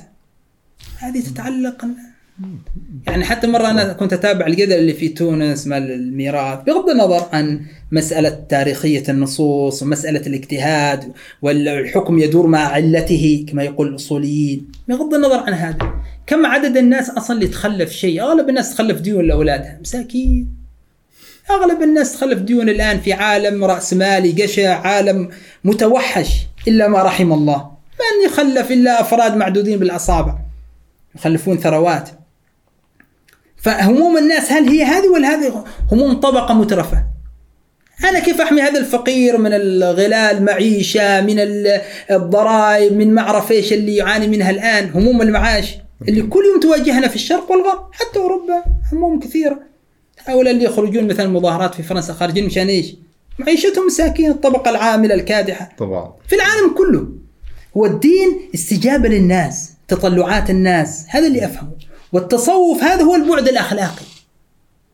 البعد الأخلاقي في الدين. نختلف على التسمية ما في مشكلة. آه، نختلف على التصوف النظري. عندنا ملاحظات؟ ما في مشكلة. أصلا ما عندنا اتجاه صوفي واحد نظري. ما في مدرسة صوفية واحدة ما في. تجد حتى المدرسة الإباضية. المدرسة الإباضية الشيخ قاعد الشيخ أبو مسلم الشيخ ناصر بن قاعد متصوفة كبار سلوكيين. لكن عندهم في النهاية قبليات إباضية. عندهم قبليات خلينا نقول عمانية. شرح تأية ابن الفارق وهذه خرجها حققها الدكتور وليد خالص كتاب رائع جدا. في النهاية هو يعمل نوع من الخلطة عنده من الإباضية عنده من الرصيد اللي معه من أصول الفقه وغيره عنده قراءاته المختلفة عنده تجربته الشخصية ويسقطها تتفاعل مع بعض. تخلق لك خلطة جميلة نتاج جميل جدا وهكذا في أي متصوف. كل متصوف يدرس على حدة. لكن القاسم المشترك الاهتمام بالباطن الاهتمام بالبعد الأخلاقي الاهتمام بالروح. آه، فقه القلب إنجاز التعبير يحتل مساحة كبيرة. نصوص من قبيل استفتي قلبك الإثم ما حاك في صدرك تحتل مساحة كبيرة جدا. العناية بالإلهام بالشعور بالحدس بهذا البعد الداخلي هي هي جوهر التصوف تجد المتصوف مهتم كثير بهذا الجانب. الفقيه يعتني بجانب التشريع التقنين ما يجري في المجتمع. وهذا المتصوف مهتم بجانبه الداخلي. جانب روحاني؟ نعم. ممتاز ممتاز ممتاز. زين هل هل هناك في آه، درجات للتصوف؟ بمعنى؟ بمعنى أن درجات روحانية للتصوف مثلا التصوف نقول كشعور بسيط بعدين مثلا في الأشخاص اللي ينعزل لك مثلا في خلوة تامة بعيد عن كل حد. هل هو يبحث عن درجة عميقة من التصوف مثلا؟ شوف التصوف في العصور المتأخرة صار عندنا طرق. وكل طريقة مع كل الأحيان الملاحظات التي يمكن أن توجه للطرق هذه اللي هي أشبه بمؤسسات اجتماعية في العالم القديم. كل طريقة لها تصورات معينة. في طرق ما ترى أصلا الخلوة اليوم صار يعني مساحتها ضيقة جدا من زمان هذا. عندك مثلا هم ينصون على 40 يوم خلوة.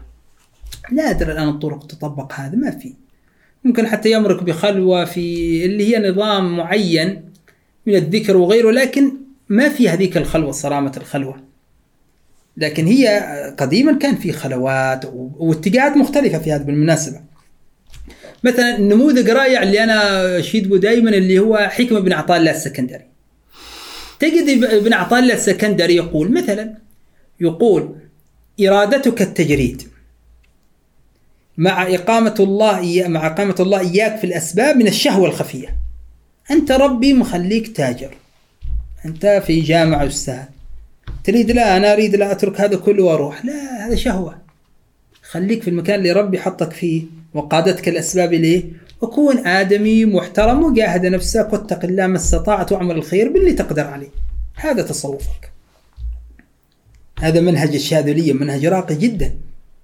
وتقوم فكرتهم على طريقة الشكر. لذلك في اتجاهات في التصوف في نظري تأثرت بديانات أخرى تمارس يعني قرعة جلد الذات أكثر من اللازم عندهم. صحيح الصوفية اتفقوا على التخلية قبل التحلية وضرورة التخلية وتطهير الناس لكن الطرق المؤدية إلى هذا بعضها كانت عنيفة بعض الشيء. لذلك نجد بعض انتقادات الفقهاء وجيهة لبعض هذه الممارسات. لكن عموما استقر الأمر عند المتأخرين على البعد عن هذه الاتجاهات ال- العنيفة أو الاتجاهات الصارمة جدا والسماح بشيء من الحياة بكثير من الحياة. بل الأصل أنك تبقى في المكان اللي أنت فيه وتتقي الله باللي تقدر عليه وتتوجه إلى الله. والخلوه مفهومه قد يكون جلسه مع الله في قيام الليل في صلاة بين أهلك. المهم إن داخلك في حضور مع الله سبحانه وتعالى. ممتاز ممتاز. زين هل في هناك آه، مغالطات عن فكرة الصوفية والتصوف؟ يعني في أفكار الناس فاهمينها غلط بس هي تقصد شيء ثاني. شوف كلما مسألة الاجتزاء هنا هنا الخلل. عندما تأخذ لك معرفة مشوهة. عندنا التصوف النظري باتجاهاته المختلفه عندنا تصوف ما قبل الغزالي. عندنا تصوف ما بعد الغزالي إلى ظهور الطرق. عندما ظهرت الطرق وظهرت الطرق الصوفية تحتاج دراسة معمقة جدا. ظهرت مثلا الشيخ عبد القادر الجيلاني في بغداد شكلت عنه الطريقة القادرية. أحمد الرفاعي في البصرة تشكلت عنه الطريقة الرفاعية. في المغرب العربي نجد الشيخ أبو الحسن الشاذلي الطريقة الشاذلية. وفي مصر الطريقة الأحمدية أحمد البدوي والدسوقية إبراهيم الدسوقي وتفرعات هذه الطرق. وفي عند العجم مثلا طريقة النقشبندية.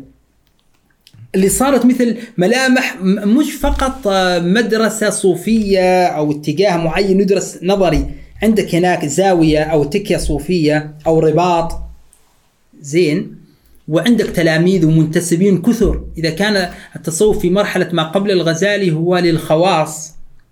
صار التصوف في هذه المرحلة الطرقية تصوف آه، مبارك من المجتمع ويحظى بتأييد اجتماعي وتأييد أحيانا حتى سلطاني حكومي. الخلفاء الملوك يوقفوا أوقاف كبيرة لأماكن المتصوفة. وعندك حتى بناء بناء خاص الخانقاء الرباط التكية الزاوية باختلاف التسميات من مكان لآخر. مثلا عندنا في ظفار كان في رباط اللي هي الآن تجي الصلاة هذه الرباط. اللي فيها بعض ال- المباني السلطانية. هذيك المنطقة قديمة جدا. تروح داخل هناك بتحصل قبور علماء مشايخ طرق آه، حتى قبور آه، مريدين من الخارج. فلان التكريتي فلان ما أعرف إيش المغرب. تجد أسماء من هذا القبيل على شواهد القبور. كان فترة ازدهار للتصوف في ظفار. وكان في حضور من هذا الجانب. هذه مراحل معينة. هذا التصوف الطرقي له وعليه نقدر نقول هو آه، يمثل الوجه المشرق للتصوف.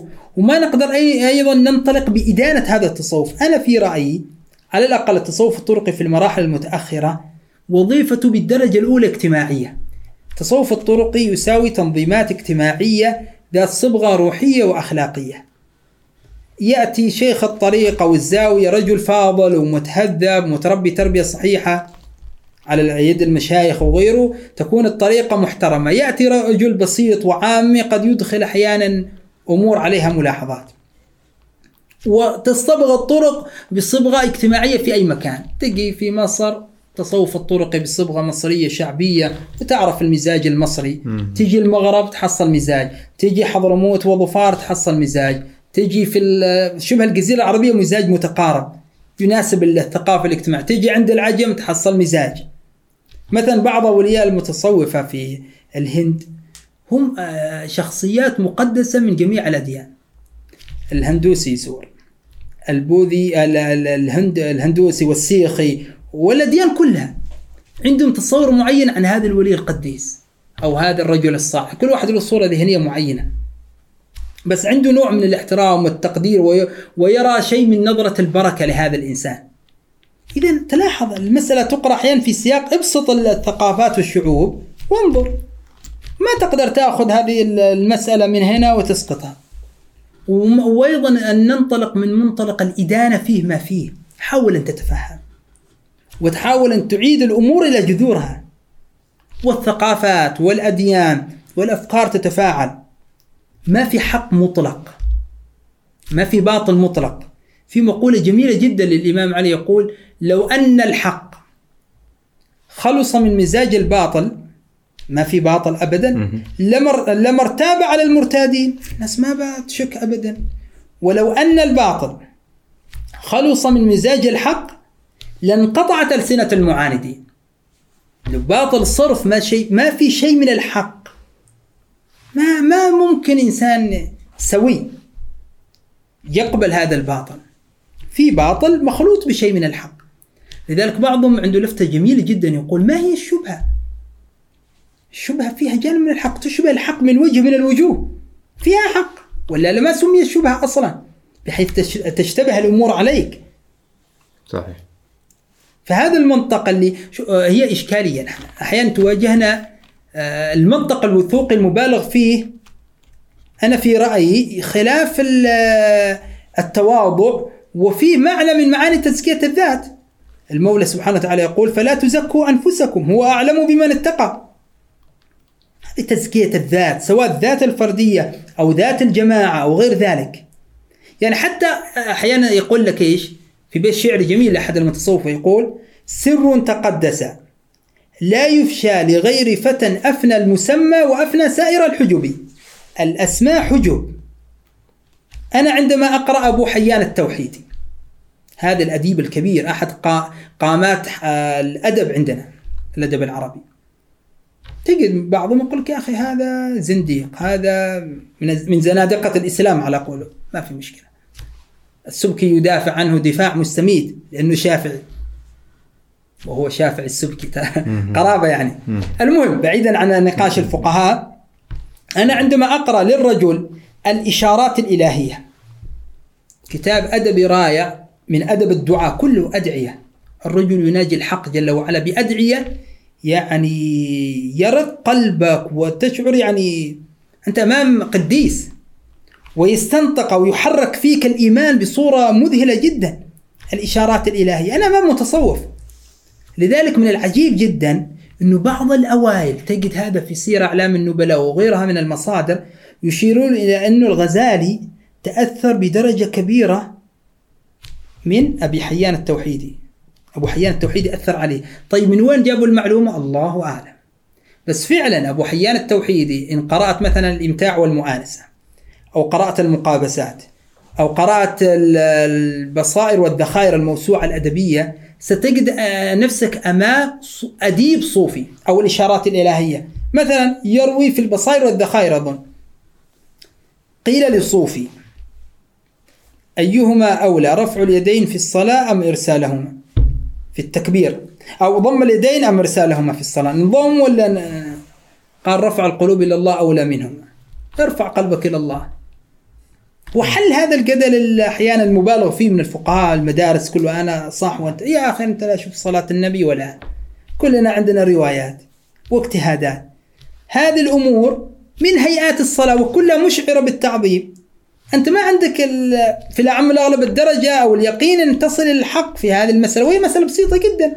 ما تحتاج انه ولا الضجه هذه كلها. لكن القدر المتيقن قلبك وين قلبك؟ ارفع قلبك إلى الله يا أخي.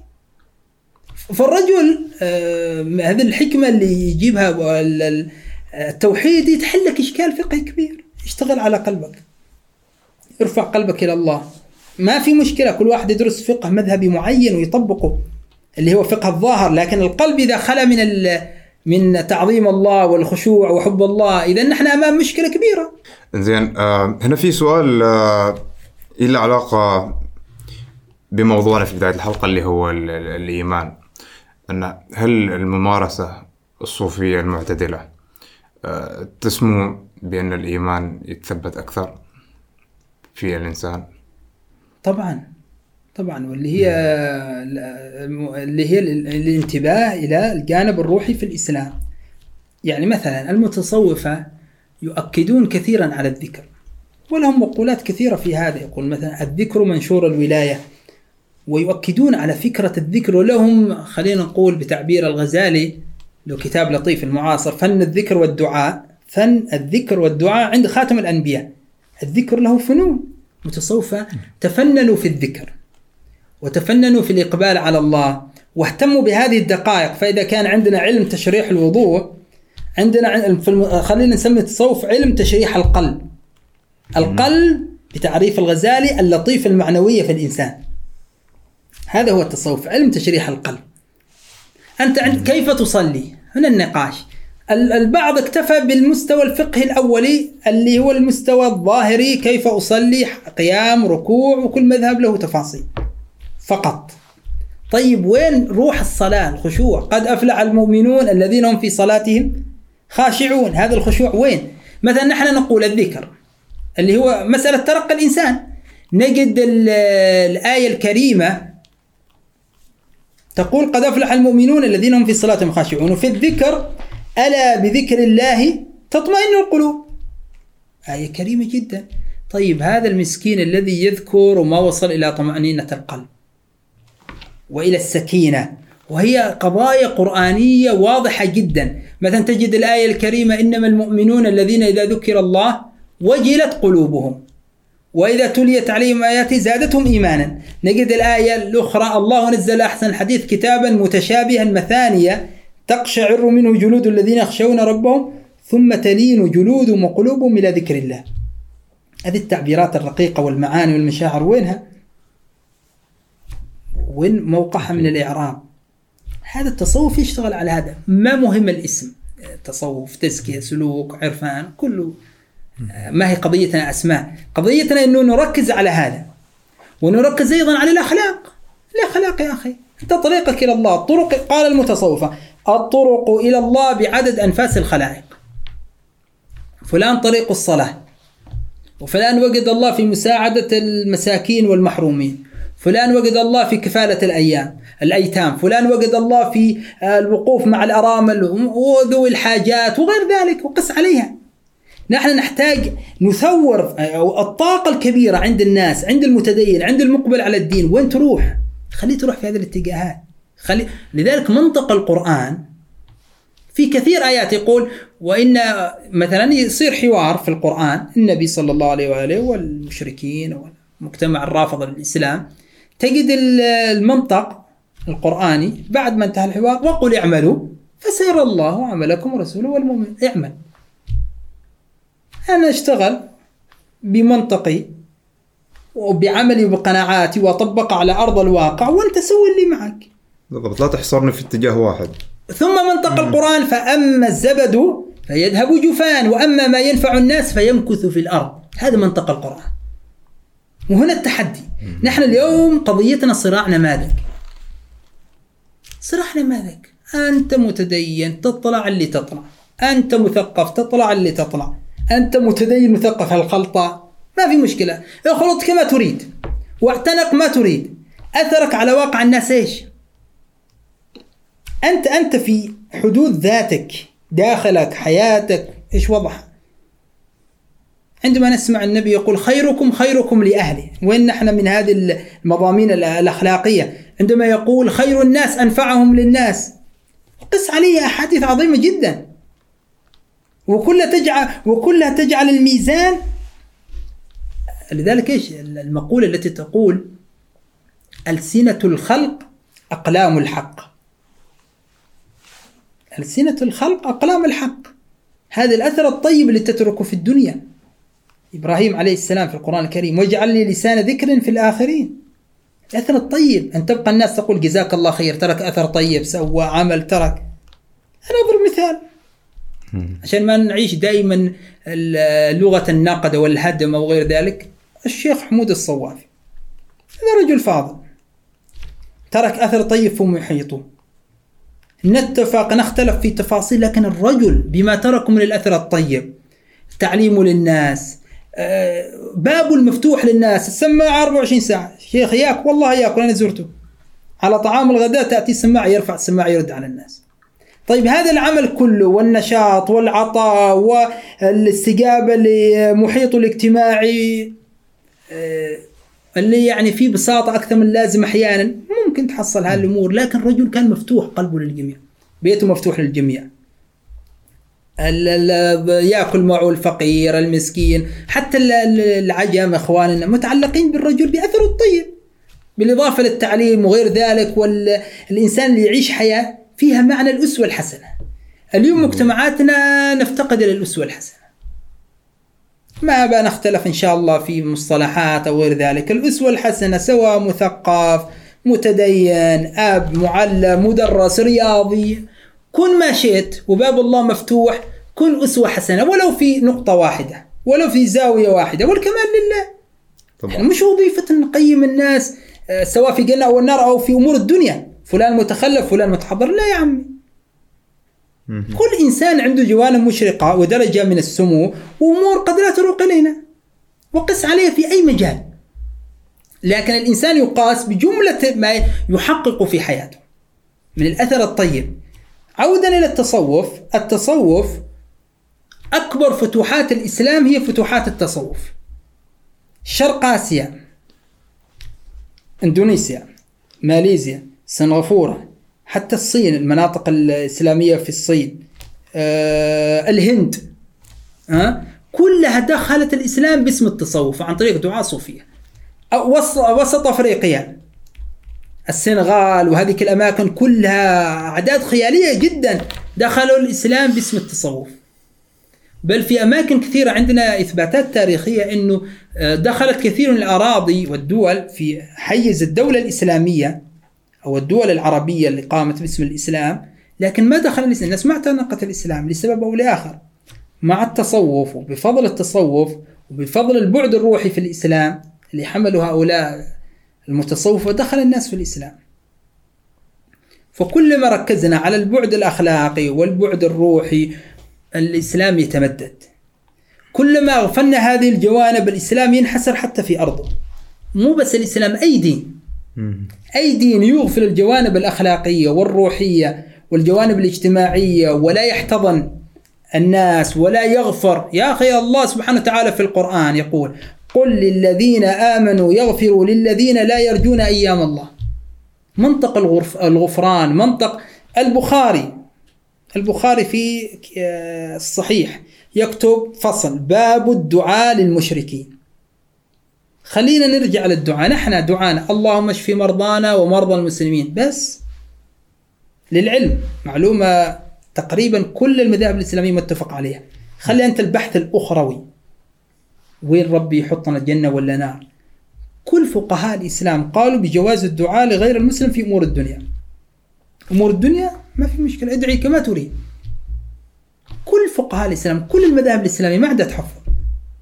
نحن حتى ما عندنا دعاء إنساني دعاء فيه رحمة كلها دعاء دعوات خاصة. ما في مشكلة. نحن مع الرأي المحافظ أو رأي جمهور المسلمين أو جمهور الفقهاء الذي يتحفظ في أمور الآخرة.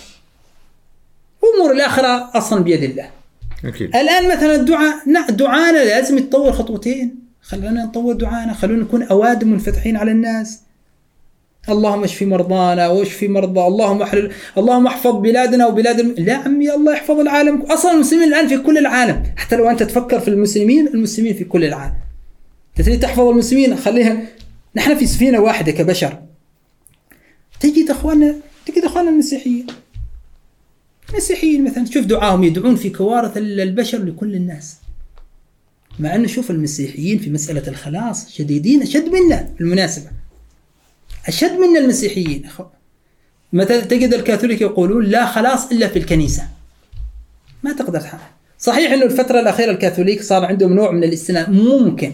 نحن أصلا عندنا استثناء الغزالي يصرح أنه أغلب أهل الأرض ممكن يدخلوا الجنة برحمة الله.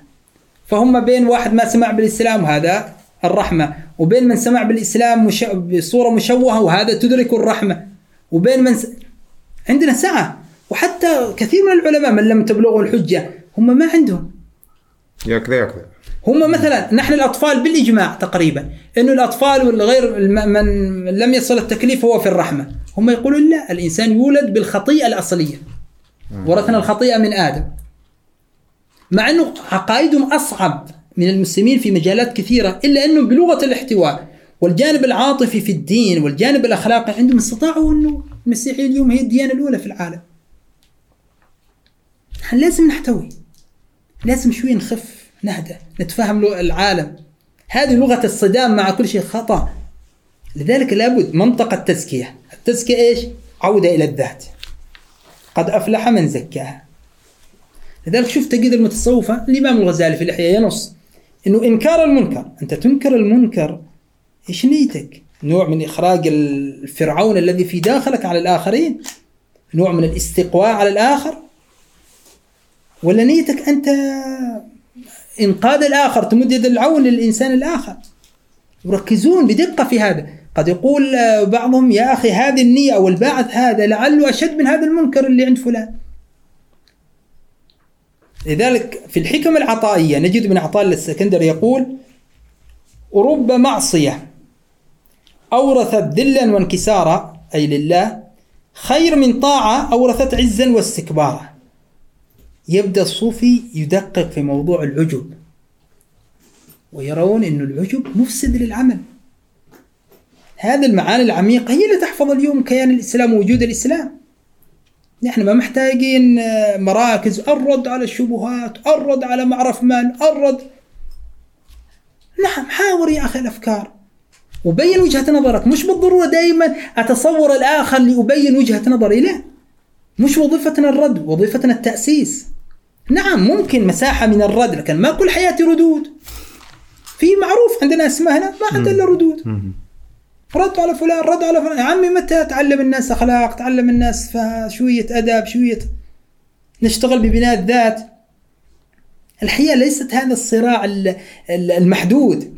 عندنا صراع من نوع آخر. صراع مع أنفسنا صراع مع تهذيب الذات أولادنا مجتمعاتنا.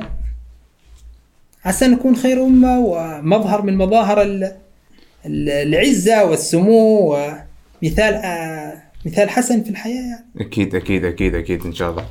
آه الأستاذ الحبيب سالم آه المشهور. رسالة أخيرة للمتابعين البرنامج والله جزاكم الله خيرا وإن كان نختم بشيء فأنا أرى أنه الدين كلمة نختصر فيها الموضوع كله الدين أن نأخذ الحياة على محمل المسؤولية على محمل الجد. ننظر للحياة بشيء من الجدية وشيء من الوقار ونحترم الحياة. احترام الحياة مهم جدا. شروحات كثيرة للدين سواء الإسلام وغيره لكن لو فهمنا هذه الأمانة أن الحياة أمانة. إنا عرضنا الأمانة على السماوات والأرض فأبين أن يحملنها وحملها الإنسان. نحمل هذه الأمانة الحياة أمانة. يجب علينا كلنا نبارك هذه الحياة ونسعى في تنمية الحياة ونقف بوجه كل دعوة تدعو إلى الموت إلى الخراب إلى إلى الضياع إلى هذا الاحتراب الاجتماعي أو الطائفي أو المذهبي أو الديني. خلينا نكون دعاة بناء السيد المسيح عليه السلام في آه، موعظة الجبل وهي موعظة رائعة جدا في الإنجيل تحصلها يقول طوبى لصانع السلام.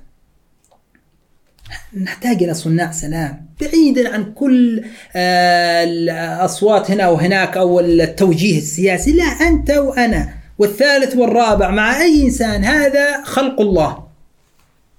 ابن عربي يقول ما دام نحن في التصوف يقول الشفقة على خلق الله أولى من الغيرة لحرمات الله. نحن بس فاهمين الغيرة حرمات الله. لا الشفقة. خلي بالنا على الشفقة خلي بالنا على الرحمة.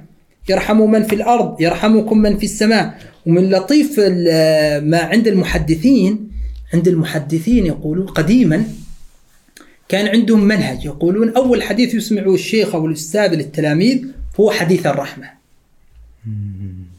اللي هو حديث النبي يوم يقول ارحموا من في الأرض يرحمكم من في السماء. الراحمون يرحموا يرحمهم الرحمن ارحموا من في الأرض يرحمكم من في السماء. لو عشنا بهذا المنطق واستفتحنا الدين بالرحمة وعندنا القرآن الكريم 114 مرة بسم الله الرحمن الرحيم فالرحمة ركن أصيل في الدين. صحيح. هذا الذي نحتاجه في نظري. وجزاكم الله خيرا وعذرا على الإطالة لا بالعكس والاستطرادات أحيانا. لا بالعكس جميل. عسى ألا تكون مملة. لا لا إن شاء الله بتكون جدا جدا جدا مثرية. شكرا لك أستاذنا. العفو. آه، حسابات الضيف بتكون آه، موجودة تحت في صندوق الوصف وأيضا رابط الاستماع للحلقة. إذا عندكم أي استفسارات أو تحبوا تعملوا تعاون معنا إيميلنا موجود في صندوق الوصف. like و share و subscribe نشوفكم إن شاء الله على خير. مع السلامة. بودكاست بودكاست. جلسة كرك حوار مشترك بين الضيف والهناء. يركز معنا واستفيد يا الحبيب يا الحبيب. تابع معنا كل جديد بودكاست بدون تصنع وتقليد. بودكاست بودكاست. لا لا لا لا لا لا. بودكاست بودكاست. لا لا لا لا لا لا لا.